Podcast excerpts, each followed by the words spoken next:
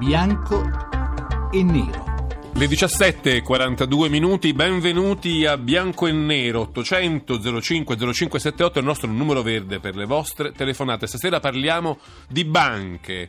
Eh, l'argomento non è semplice, anzi molto vasto e molto controverso. In realtà ci chiediamo questo, ci possiamo ancora fidare delle banche? Lo facciamo un po' sulla falsa riga del titolo di un libro, dell'ultimo libro di Federico Rampini, che tra l'altro è il nostro ospite. Federico Rampini è inviato a New York da Repubblica. Rampini, buonasera. Buonasera a voi. Allora, ci possiamo fidare alle banche? Questo è un po' il tema della serata. Per discuterlo assieme a Federico Rampini, che è l'autore del libro Mondadori, c'è eh, Giovanni Sabatini, direttore generale della ABI, l'Associazione Bancaria Italiana. Sabatini, buonasera e benvenuto anche a lei. Buonasera a lei e buonasera ai suoi ascoltatori. È giornata propizia per parlare di banche perché oggi c'è un Consiglio dei Ministri che Renzi ha ieri definito corposo proprio perché in gran parte dedicato alla situazione delle banche, in particolare all'annosa, insomma, alla, alla mh, gravosa questione del cosiddetto ristoro di tutti coloro che sono stati che si sono visti cancellare il valore delle loro obbligazioni nelle quattro banche che sono state messe eh, in risoluzione alla fine del 2015. Vi ricordate la vicenda delle Banca Marche, Banca, Etruria, Cassa di risparmio Ferrara e Cassa di risparmio Chieti. Eh, in questo Consiglio dei Ministri si dovrebbe capire come funzionerà questo ristoro, chi riguarderà, chi dovrà fare eh, l'arbitrato, chi invece avrà un rimborso automatico, insomma una questione molto seria. Si parlerà anche di altre cose, eh, una più fa- norme più facili per il recupero dei crediti da parte dei creditori, insomma una, un Consiglio dei Ministri che si annuncia eh, interessante e importante e che ci eh, porta a fare questa puntata diciamo, in, in, nel pieno del dibattito sulla situazione delle banche e del sistema bancario italiano. Prima di partire con i nostri ospiti, come sempre però ci affidiamo alla scheda di Valeria Donofrio che mette un po' d'ordine in tutte queste cose che ci siamo detti che fanno diciamo, il punto focale della uh, puntata di questa sera di Bianco e Nero. Se a determinarlo fosse stato il caso, si potrebbe facilmente derubricarlo come un anno da dimenticare, ma la convinzione che si radica sempre di più è che il 2015 sia invece proprio un anno da ricordare, un anno di cui fare tesoro, è quanto mai il caso di dire, di quello che è stato l'operato delle banche e del loro rapporto con i risparmiatori. È storia recente, purtroppo quella che ha narrato e continua a narrare di lavoratori pensionati che hanno perso tutto, di persone che di fatto sono state tratte in inganno quando non raggirate da operazioni operazioni bancarie poco trasparenti o addirittura fraudolente. Sugli istituti di credito che già dopo la crisi innescata nel 2007 non godevano di ottima fama, è calata ora una cappa di sfiducia e di sospetto che non fa bene ai risparmiatori, ma non fa bene neppure all'economia e dunque al paese tutto. Un rapporto deteriorato, insomma, come moltissimi crediti che non sembra essere soccorso neppure dalle nuove normative europee che qualcuno giudica controverse e sempre più favorevoli alle banche che ai loro clienti pazienti. Inoltre, a preoccupare non è solo lo stato di salute degli istituti privati, ma anche quello di quelli centrali, a cui spetterebbe una sorta di supervisione, di controllo, ma apparsi spesso deboli, qualche volta inadeguati al momento, di tanto in tanto reticenti. A chi ha allargato lo sguardo sull'alta finanza si è prospettato all'orizzonte un panorama di cifre che dà da pensare. Tra derivati, obbligazioni e capitalizzazione delle azioni nelle varie borse si sfiora quota 700 miliardi di dollari di titoli titoli finanziari pari a nove volte il PIL mondiale, che dimostrerebbe come l'economia reale sia dominata dall'alto e da altro. Viene spontaneo a questo punto chiedersi: possibile che dalla crisi in corso, che pure da lì è partita, il sistema non abbia imparato niente? Proprio oggi in Consiglio dei Ministri si discuterà di due importanti provvedimenti relativi ai quattro istituti bancari messi in risoluzione, uno sui meccanismi per rimborsare gli investitori, l'altro sulla semplificazione delle procedure per i creditori per recuperare beni dalle società in fallimento. Si tratta di fatto di iniziative per correre ai ripari, ma per prevenire Dopo Etruria, Marche, Cari Ferrara, Cari Chieti, ci siamo normativamente equipaggiati per evitare che accada di nuovo? I 320 miliardi destinati dalla BCE agli istituti italiani finiranno davvero alle famiglie e agli imprenditori sotto forma di prestiti come immaginava Draghi o no? Insomma, gli italiani possono ancora fidarsi delle banche bianco o nero? Insomma, tante questioni sul tavolo di questa puntata di Bianco e Nero, anche per voi che ci seguite, 800 05 0578, il numero verde è già attivo, potete prenotare la vostra chiamata. Vorrei cominciare con Federico Rampini che un po' ci ha offerto lo spunto di questa discussione. Banche, possiamo ancora fidarci? Il libro adesso in libreria di Federico Rampini e diciamo, leggendolo ho avuto questa impressione, diciamo, preliminare Rampini, che forse è un po' questo titolo è un po' una clausola di stile più brutalmente lo avrebbe potuto titolare perché non possiamo più fidarci delle banche, o mi sbaglio? No, no, ha capito perfettamente. È così, insomma, è una, possiamo anche definire una domanda retorica, la cui risposta è negativa, ma non basta rispondere al negativo, poi bisogna spiegare perché. Nella vostra scheda introduttiva, sulla quale tra l'altro mi, mi congratulo perché era molto esauriente e molto chiara, eh, avete già sollevato una serie di problemi. Eh, ricordo quindi il punto di partenza del mio libro è questo. Io eh, stando a New York mi occupai già di un'altra crisi bancaria, quella nata lì a Wall Street e quindi le malefatte della Anche lì non ci andò con la mano leggera perché si parlava no. di banditismo globale. Sì, sì, sì, sì. Però erano problemi di diversa natura, di diversa dimensione perché il mercato eh, finanziario americano è molto più grosso e, e, le malefatte erano di altro tipo. Um, questa volta mi sono voluto occupare di banche italiane perché ci sono dei fatti molto molto più recenti. Eh, l'anno scorso, lo avete ricordato, sono fallite delle banche è una cosa grave, anche se si tratta di banche piccole, di banche locali, regionali, comunque i danni ci sono stati, una platea non piccola di risparmiatori ha pagato duramente, è stata perfino la tragedia di un pensionato che si è tolto la vita, insomma sono cose che fanno riflettere e fanno anche paura. E poi ci sono stati dei casi non di fallimenti, per fortuna, come quello della Popolare di Vicenza, dove comunque tanti risparmiatori sono stati ingannati eh, gli sono stati venduti dei titoli scadenti o pericolosi ad alto rischio eh, senza che fossero adeguatamente informati.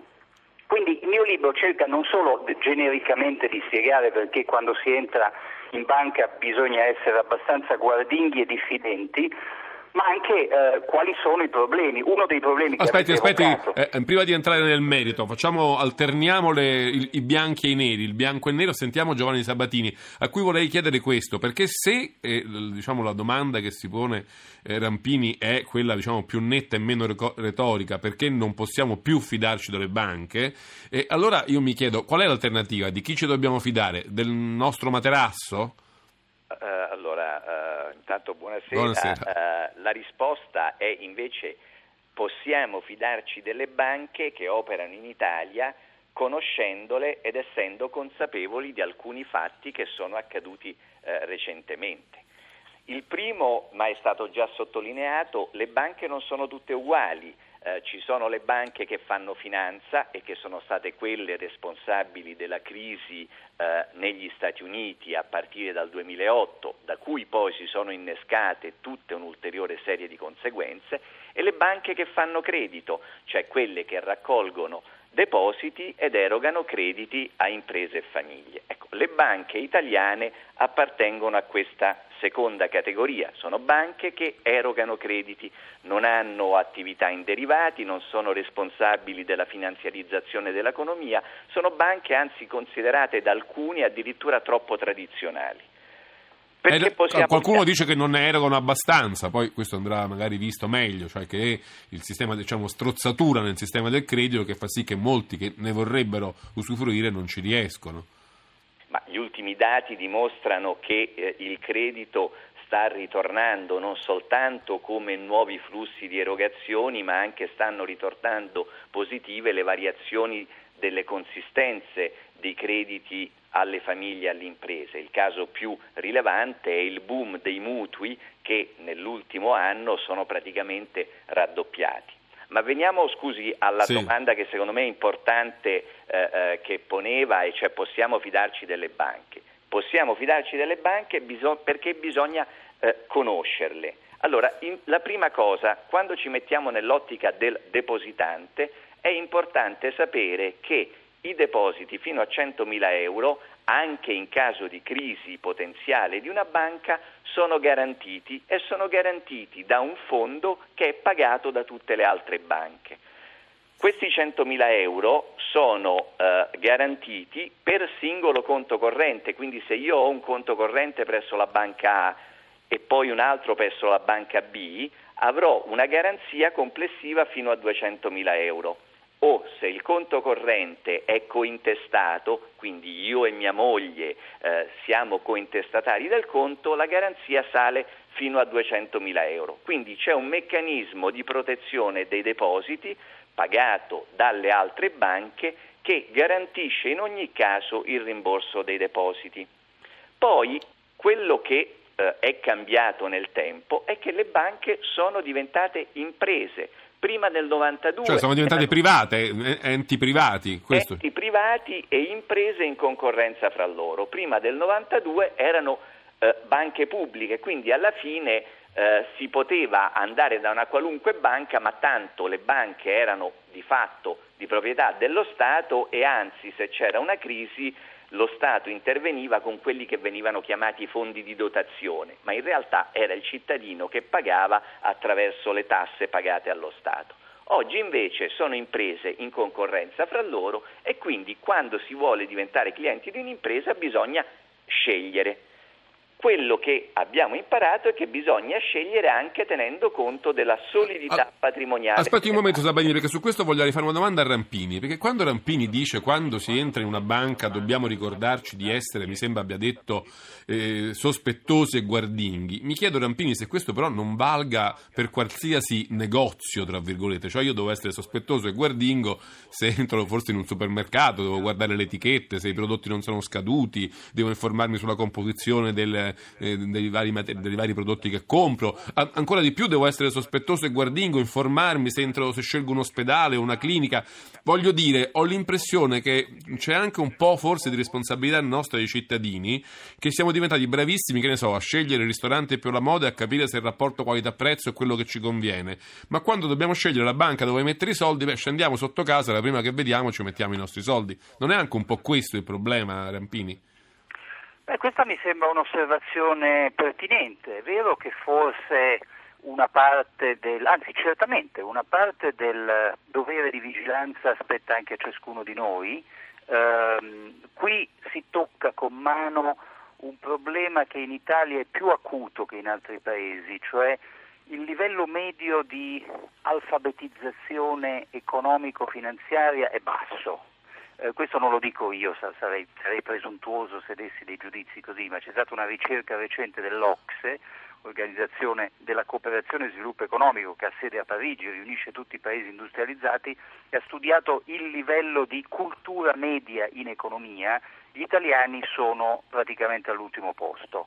Ehm, a questo aggiungerei, e questo qui posso anche citare qualche esperienza personale e lo faccio nel libro, che i bancari italiani hanno una preparazione modesta, eh, questa è colpa delle banche, è colpa di chi dovrebbe formarli, per cui parlano di titoli, vendono titoli al cliente senza neanche capire bene loro cosa Lei nel libro racconta una disavventura di sua madre, sì. no? C'è stato anche una, una, un piccolo episodio molto banale, nulla di tragico in confronto a quello che è successo ad altri risparmiatori, ma insomma mia mamma che ha un conto in Italia un bel giorno ha scoperto che erano stati comprati dei titoli sul suo conto senza neanche farle firmare un pezzo di carta, cioè le carte sono arrivate dopo, l'acquisto era già stato fatto.